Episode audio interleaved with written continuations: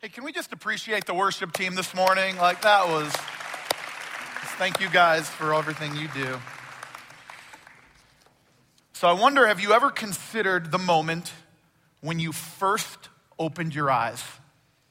You spent your entire existence in this dark place. It was all you knew. I found this video that we'll go ahead and watch now. It's of a baby opening her eyes for the first time. There's no sound, so you can say aw if you want. But you can kind of see as she adjusts to the reality. She looks around. She's a little curious. You're going to see it here in a second. And she's doing the Michael Jordan tongue thing. You see that? Her perspective would never again be the same. Look at that. There it is. All of a sudden, it's like, where am I? What is going on? All right. Well, I, I, of course, understand that. I know, she's adorable, isn't she? It's not one of my kids, but she's still adorable. I'm not saying my kids aren't, I need to just shut up. All right, I'll just, I'm not doing this again. So I understand that cognitively you did not comprehend what was happening when you first opened your eyes. But as you look back at that, you realize that that was the moment that everything changed. All right, we can take her off because no one's going to hear what I have to say otherwise. But you would become aware of a world that would lead you to so much joy, and you'd see such beauty, but also a world that would lead you to so much hurt. Once our eyes are open to new things, our perspective is often changed immediately and forever. For some, maybe uh, when you first met that special someone, when you saw them, or maybe it's when you realized how you felt about them, your eyes were open to a possibility that would change the course of your life. By the way, if you're here with that special someone, that was a great time for you to kind of like touch them or something and kind of get, I'm setting you up for this. You're welcome. Maybe it's the first time you saw the ocean or the mountains or the stars at night, big and bright. And your eyes were open to a beauty in this world you were unaware of, or maybe to the God who spoke those things to be. But if you think about it, in life, our eyes are always being opened up to new truths, new realities, new perspectives. If we stop opening our eyes, we run the risk of staying the same and therefore missing out on what God is doing. And so this morning, we are going to talk about what it means to ask God to open our eyes to the spiritual world. Are there unseen realities around us? And if so, what does that even mean for you and I? What do these spiritual realities mean? Well, uh, get a copy of God's Word in front of you, Second Kings chapter six. Uh, good, I see some of you moving, but just so you know, like I don't put everything up on the screen because you need to have your own copy of God's Word in front of you. Second Kings chapter six. Now, we do have some in the back if you're if you're a visitor or a slacker. Uh, here, here we are entering the scene where there is conflict between the nation of Israel and Aram. Uh, Aram is a region which is in modern-day Syria. That's right, conflict in Syria thousands of years ago. And there's still conflict in this region today. Well, let's see what's happening. We're going to start in verse eight, Second Kings chapter six. It says, the king of Aram was at war with Israel. After conferring with his officers, he said, I will set up my camp in such and such a place. So the king talks to his people, comes up with a plan, and decides this is where we're going to set up our, our, our, our uh, camp. Verse nine, the man of God sent word to the king of Israel, beware of passing that place because the Arameans are going down there. So there was this great show on for many years uh, called twenty-four. And don't tell me it came back because Jack Bauer wasn't in it, so it didn't really count. But plot twist in this, there was always a mole in the counterterrorism unit. That meant there was always somebody who represented the, the forces of evil, and they were working inside law enforcement to kind of reveal the plans. So there's a mole here, but of a different sort. And verse nine says the mole is the man of God, and he would send word to the king of Israel, hey, hey, you don't want to go there because the Arameans, that's where they are. He had some inside information. Elisha was powerful. Uh, and this is not Elijah. This is Elisha. Say that, say Elisha. Some of you just spit on the person in front of you when you said that, but but there's a difference. They're not the same person. It gets confusing at times, but uh, he is powerful because he had this connection with God. Look back in Second Kings six, starting with verse one. Let's see how powerful he is. Separate story here. It says, the company of prophets, they said to Elisha, look, the place we meet with you, it's too small for us. So let's go to the Jordan where each of us can get a pole and we'll build a place for us to meet. So they're saying, hey, we need more space. So let's go over to the Jordan. Elisha's like, go. And they said, come with us. He says, okay. So they went to the Jordan. They started to cut down trees. Verse five, as one of them was cutting down a tree, the iron axe head falls into the water. And he says, oh no, that, that was borrowed. I borrowed that. And now it fell into the water. And the man of God just says, well, tell me, where did it fall? And I'm like, oh, over there. He takes a stick, throws it in there. The axe head floats up to the, this is a powerful guy, right? Think about that. If you've ever been out and lost something in water, right? Dropped your keys or something like that. Wouldn't it be nice to just go, it's right there, and just, mm, right? If somebody did that, you would be impressed. And so this is not a normal guy. And back to verse nine. So this Elisha is hearing from God, who is revealing to him the plans of the king of Aram. And then he is passing that on to the king of Israel. So verse ten, Second Kings six, verse ten. So the king of Israel checked on the place indicated by the man of God. Time and time, Elisha warned the king so that he was on guard in such places. So the king of Israel, right, he's got his mole here, and uh, he's benefiting from some inside information. Verse eleven says, this enraged the king of Aram. He summoned his officers and demanded of them, tell me, which of us is on the side of the king of Israel? Who's the traitor? He wants to know. He is furious. And one of his officers had a response. Verse twelve, well, none of us, one of his officers said. But Elisha, the prophet who is in Israel, he tells the king of Israel the very words you speak in your bedroom. You see, word had gotten out that Elisha, uh, the prophet, had the inside scoop of the plans of Aram, the king of Aram. And so the king has a plan. You know, they, you're going to learn in a minute the king's an idiot, but the king has a plan. He says, go, find out where he is, the king ordered, so I can send men to capture him. The report came back, he's in Dothan. Well, so he sends horses and chariots and a strong force there. They went by night, they surrounded the city. So the king's all excited. Where is he? Oh, we found him. We know where Elisha is. Surround the city. Okay, problem. Elisha's literally known every plan you've ever done. Why do you think he's not gonna know this one? You know, hello. And, and so you think Elisha's gonna be ready for him. Well, verse fifteen says, when the servant of the man of God got up and went out the early, went out early the next morning, an army with horses and chariots had surrounded the city. Oh no, my Lord, what shall we do?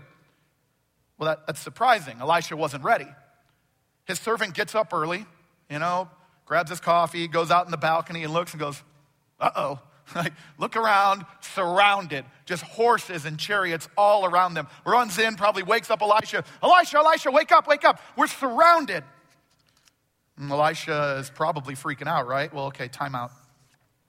How many of us are in this situation right now?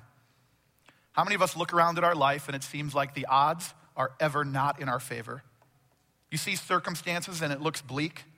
Maybe you're dealing with a difficult relationship or a family situation, a job loss, a financial struggle. Maybe a tragedy has hit you. Maybe there's someone you're praying for and it seems like, God, you're not answering this. What's going on? Maybe you're just look at your life and you wonder, what's gonna happen here? And things are not looking good. Well, this is important. I need you to name that in your own life. What is that thing right now that doesn't look good and you need God to come through? Because sometimes we just kind of give up on that. And I I think of uh, uh, one of the Star Wars movie, uh, New Hope, uh, episode four, uh, when uh, they're in the Millennium Falcon. It's okay if you don't know the context, you'll get it. And uh, they're about to go into an asteroid field, right? This is not good. If you're in a big ship, you don't want rocks in space hitting your ship, right? That's, you guys get that? Like, that's bad. And so uh, the droid, C three P O, says, uh, the possibility of successfully navigating an asteroid field is three thousand seven hundred twenty to one. See, we like to do that to God right away, right? We look at our situation and we're just like, hey, hey, this isn't gonna work out. Hey, this doesn't, and I don't know if you remember what Han Solo says to him. He goes, never tell me the odds, right? That, that's what God says to us. When we look and we say, look at this, this, this isn't gonna work out. And we start freaking out. God's like, don't, never tell me the odds. Like, I'm, it, it, it's gonna be okay. Time in. Verse sixteen shows Elisha's response to the servant saying, we're surrounded. And I would underline these three words in your Bible. Don't be afraid. Those who are with us are more than those who are with them. Okay, hold on, Elijah. Elisha, see, I did it. What are you talking about? We are obviously outnumbered. Why aren't you freaking out? Well, Matthew six twenty-five, Jesus says, Do not worry about your life. Paul writes in Philippians six, to be anxious about nothing. These are good thoughts and all, but practically not easy. So what does Elisha know that we don't? Those who are with us are more than those who are with them, because I'm not seeing it. And so right now in your situation that you've named, are you willing to admit that there are things that you're not seeing? Uh, by now, you should all know that in a few weeks, my family and I will transition to Iowa. If you don't know that, then in a few weeks from now, my family and I will transition to Iowa. Throughout this process, one of the biggest challenges uh, for us is that we just weren't seeing it for the longest time. We, we had never considered transitioning in twenty seventeen. And when the opportunity came to us, it didn't make sense on paper, but it was so clear God was saying, take the next step, take the next step through prayer, through his word, the counsel of others and circumstances. And I promise you, I was nothing like Elisha because anxiety and worry were such a problem and still are. What's moving gonna do to my kids? What if they hate it there? What if they don't fit in? And the words often said in the Bible are repeated here in Second Kings six sixteen and apply to us, and that's this. Do not be afraid. You are not alone. You're not out there by yourself. Those who are with us are greater, bigger, and more than the enemy. Whatever you face, he is more. So back to the text. Elisha just told his servant, don't be afraid. Those who are with him are more than those who are against. The servant's probably like, I don't get it. I'm not understanding. And then verse seventeen, which will come up on the screen, says this. So Elisha prayed, open his eyes, Lord, so that he may see. And the Lord opened the servant's eyes and he looked around and he saw the hills differently. He saw horses and chariots of fire. Now, what, what's a chariot of fire? I imagine it looks something like these images that will come up, right? Think about that. Would that all of a sudden get your attention? You've got all these human horses and chariots, and then you realize that there are more of those beings. I'm pointing to the back screen like that's helpful to you. Uh, there are more of those, sorry. Anyway, more of those kind of things just surrounded. It's kind of like, whoa, awesome, powerful. So the implications of verse seventeen are just astounding. It's saying that there are unseen realities. There are forces around us doing the work of God. That not only are there things about our situations that we're not seeing, but there are actually actual realities around us that are active and we don't see them. Okay, hold on, hold on. Rob, are you actually trying to say that there are spiritual beings around us? I mean, maybe it's a good thing you're leaving because you're losing your mind. I might be, but yes, there are. Uh, there are also spiritual, force, spiritual forces that are opposing the work of God. And that's why we have to say, Lord, open my eyes. Help, help me see what I'm not seeing. Give me an awareness to what's going on around me. And so we're praying here this morning saying, open my eyes that I may see, and three things to open our eyes to. And the first one is this. Open my eyes to the reality of angels. I figured I would let you write that down because I'm sure you're doing that. As much fun as it would have been to teach about angels, I, it's not something I can do for you here but this morning. But you know how that feeling that we all get, and I get this where you're like, I want to get into God's word, but I don't know what to do. You know, it's okay to find something that interests you. You, you ever find, wondered what the Bible says about angels? Uh, start, there's a great site. It's called Google. And um, but but but here's what you want to do. You want to say, what does the Bible say? You want to see what the Bible says. You don't want to see what everybody else says about it. But do a study on your own and see what does the Bible say about angels, and start marking up your Bible and start uh, learning for yourself. The word angel literally means messenger. These are messengers of God. They are powerful. They are mysterious. We'll look at one verse about angels, and it's Hebrews one fourteen.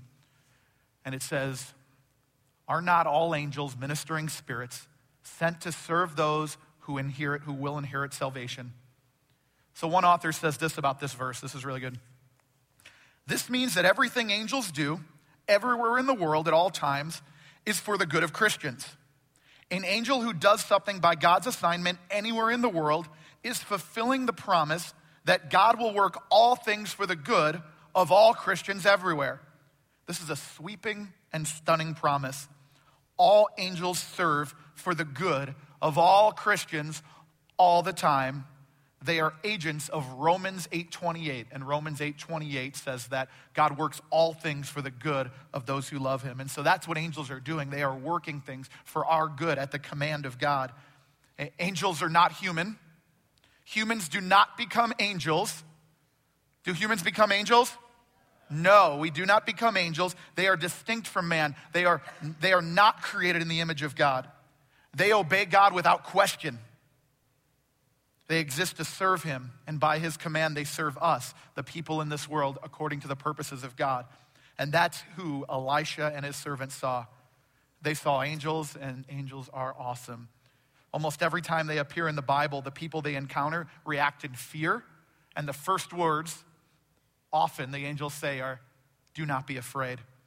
They are so awesome that in the book of Revelation, when the apostle John uh, encountered them, uh, he had to be told not to worship the angel he saw. The power of angels is incredible. In fact, Second Kings nineteen records a single angel killing one hundred eighty-five thousand Assyrian soldiers for the purposes of God in one night. But yet we think God can't handle the things that uh, that come our way. But one of his messengers was able to kill one hundred eighty-five thousand people. Angels can bring the judgment of God. They can aid in answering prayer. Angels can lead people to know Jesus. They are real and they are working. Uh, there are a lot of angels. Well, Hebrews twelve twenty-two says that there are in there are in, there in, there are an innumerable number of angels. Angels. Jesus said that he could call down thousands upon thousands of angels. They exist to serve God. They are real and they are here. We should not worship them. We should not pray to them, because instead we can worship and pray to the one who commands the angels. And so God can handle what you and I face. He doesn't need help, but how awesome is it that he has chosen to send spiritual beings to fight the spiritual battles that take place. What do angels look like physically? Well, you can do a little study on that, but it's not uh, often described in the Bible, but angels can appear as regular people. Genesis nineteen records angels appearing as basic humans, and there are times in my life where I've had seemingly random encounters with strangers, and I walked away encouraged in my faith, and I was like, how did they know that? Or, or, or why? That was so perfect, and like, God, thank you for, and then I walk away, and it was like, well, wait a minute. Was that, was that a person, or was that, was that an, was that an angel? Because actually, Hebrews chapter thirteen, two says that we should show hospitality to strangers, because by doing so, we may have entertained angels unaware. That's how awesome God is. There are probably times in your life when you have encountered an angel because God had a purpose for that and you aren't even aware of it. And so God opened my eyes to the reality of angels, that it may build my faith, knowing, God, that, that, that you have sent your ministering spirits to work on your behalf. Second thing, open my eyes to the schemes of fallen angels. So another great study would be on fallen angels, also known as demons. Here's a little bit of what we know from the Bible. There was once an angel, an archangel. He was uh, high up, and he was so beautiful and so powerful. And his name was Lucifer. And he rebelled against God because he was so beautiful and powerful. He decided he wanted to be like God. He's like, look at me, I'm pretty awesome, so I should just be basically be just like you. And uh, he took a third of the angels from heaven with him in his insurrection. And of course, God snuffed that out with minimal effort. He kicked them out of heaven, and he's prepared hell as their permanent home. And they will spend eternity there eventually. One verse, Jude six. Uh, there's only uh, one chapter in Jude, so it's Jude verse six, and it says this. And the angels, who did not keep their positions of authority, but abandoned their proper dwelling, these he has kept in darkness, bound with everlasting chains for judgment on the great day. You see, I don't want anybody to walk away from here being afraid of fallen angels, because though they're not physically bound, their destiny is secure.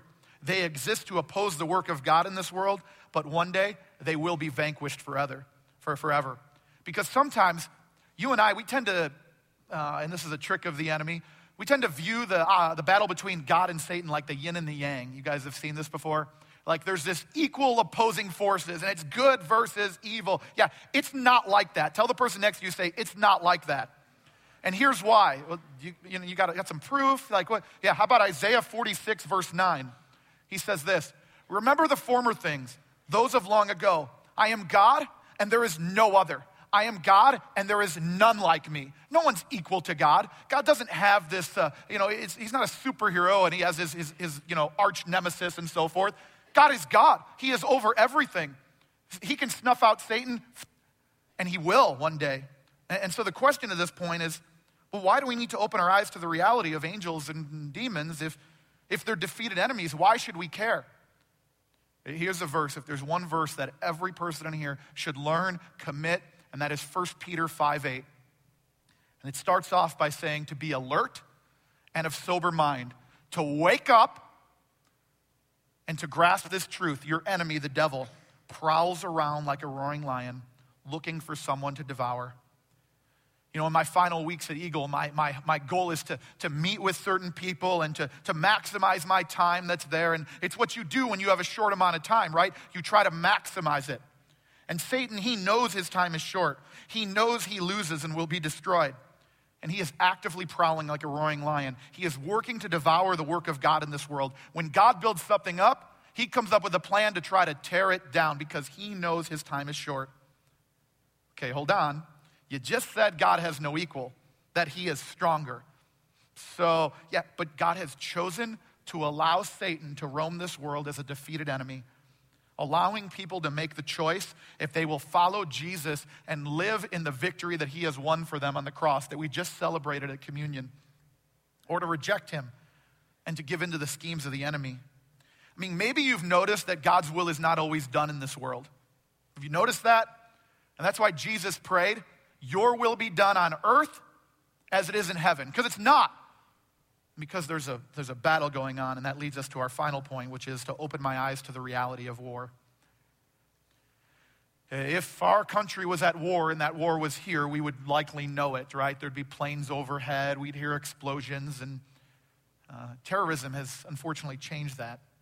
You know, we, we can be at war and not know it. And you see what's happening in Europe right now, and you could be at a sporting event, or you could be on a bridge, and, and you just don't know what's happening. And I'm I'm not advocating a, a position and, and, and, and saying we should be afraid, but the point is, in the spiritual world, you have to recognize that you're at war, whether you want to admit it or not. There is a real war going on around us. And that is why Ephesians chapter six, verse ten and eleven says this, finally, be strong in the Lord and in his mighty power. Put on the full armor of God so you can take your stands against the devil's schemes. Right? The devil's a schemer. He's got plans, and we need to be prepared to fight. And next week, we're going to specifically talk about the battle for our mind, and we're going to expose some of his schemes. And so next week, when you're thinking about coming to church and you're not sure, consider that there's a scheme of the enemy that doesn't want you to hear that. But it all comes down to this. Open my eyes to the reality that there's a spiritual war around me. And what does that look like? Um, there's a there's a movie um, that uh, I'm not sure if I'm allowed to admit that I've seen or not, but there's a great quote by Kevin Spacey in The Usual Suspects. He says, the greatest trick that the devil ever pulled is convincing the world that he doesn't exist, right? And so if we can be blind to the realities, the spiritual realities, then he's successfully pulled off a scheme, right? And we want to expose that. And so let's do that with Ephesians six twelve, that our struggle is not against flesh and blood. I've got that underlined in my Bible. It is not against flesh and blood, but against the rulers, authorities, powers of this dark world, the spiritual forces of evil in the heavenly realms. And so to be aware of the spiritual war, because maybe you're like, all right, I get it. What do I do about this? It starts with looking beyond the physical. And two major areas that we want to say, Lord, open my eyes to the unseen realities. And the first one is when it comes to people.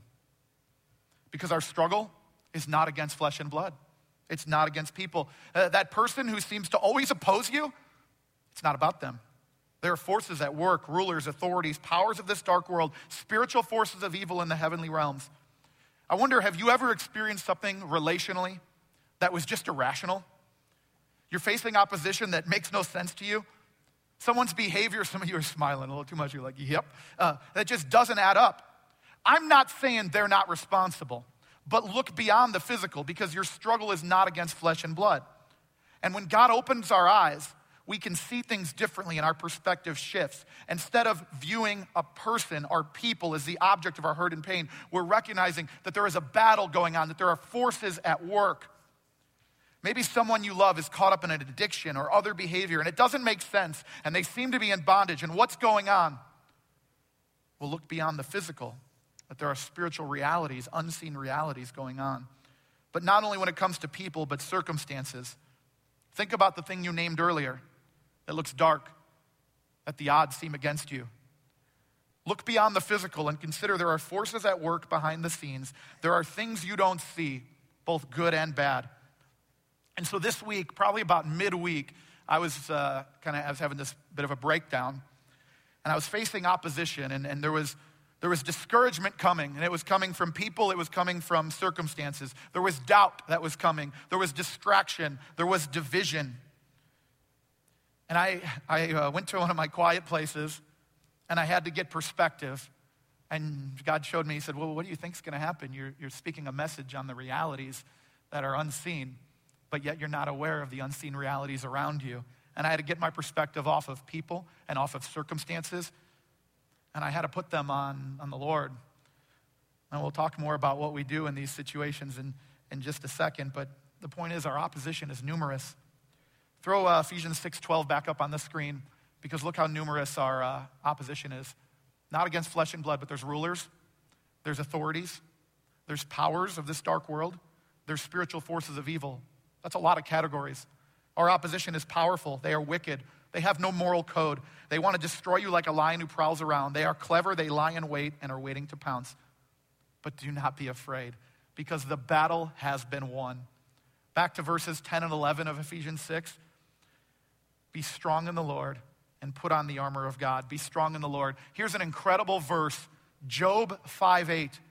It says that he performs wonders that cannot be fathomed, miracles that cannot be counted. Job five eight, let me say that again. He performs wonders that we can't even fathom, miracles that can't be counted. And so he's saying, put on the armor of God to take your stand against the devil's schemes.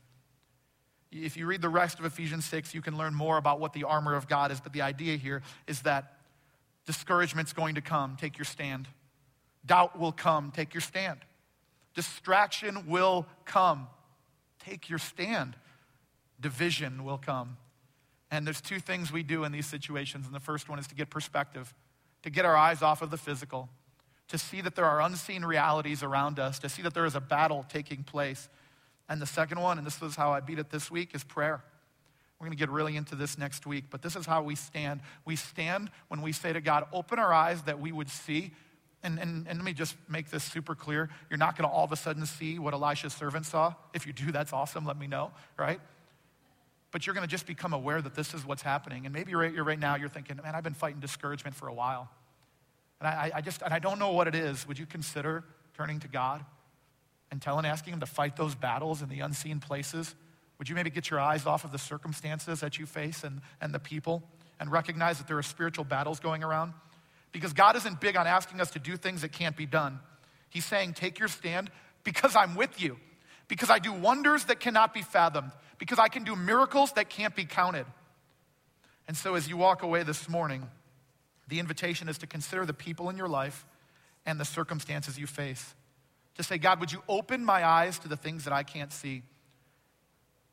Would you consider that your struggle is not against the physical world, that there are unseen realities that are seeking to devour you? Learn scripture, learn First Peter five eight, and when things start piling on you, say, wait a minute, my enemy, the devil, prowls around like a roaring lion, seeking whom he will devour, and I'm not gonna let him do that. I will take a stand, because he is a defeated enemy. You know, I, I heard it said, it's one of those Christian cliches, but I still like it, and it's, uh, when Satan reminds you of your past, remind him of his future, right? And so sometimes you're just feeling overwhelmed, and it's just like, but he's like, you're no good. You're, you know, I mean, this is what Satan does. This is this is great. He, he'll tell you, hey, you just do this. Hey, it's no big deal. Just once. It's not. A, and then you do it, and he's like, what is wrong with you? You call yourself a follower of Jesus, and he just whispers these lies. And we're gonna get more into that next week. But you know what you do in those times? You identify the lie, and you replace it with the truth. And the truth is, he's going down. And I've said to him many times, you're not taking me with you. I'm gonna stand, because greater is he that is in me than he that is in the world. I'm gonna pray for us. I'm gonna pray that God would help us take our stand. But as we walk away, let's ask God to open our eyes that we would see. And so, Father, thank you so much for the reality of your word, that through the, through the truth of your word and the power of your Holy Spirit, that you can expose the schemes of the enemy. The one who seeks to discourage, the one who seeks to distract, divide, and ultimately wants to devour us. God, would you help us to see beyond the physical? And God, forgive us for the times when we just said, told you the odds. and said, but it doesn't seem like it. And you're like, but I'm working, and you just don't see it. Behind the scenes. Open our eyes to the reality that you are working for us behind the scenes, and, and that, that there is an enemy who is seeking to devour us, but God, you are greater. You are stronger. You do miracles that we can't fathom. I pray that the people within the sound of my voice would walk away recognizing the victory is won. Satan is a defeated enemy. Whom shall we fear? We don't have to be afraid because you are so much greater. So build our faith with that, but open our eyes to these realities that victory um, would be something that we see regularly. Bring many back next week as we as we get more specific on how to fight the battle in our mind. We pray this in Jesus' name. Amen. Amen. Why don't you guys stand? We're going to act.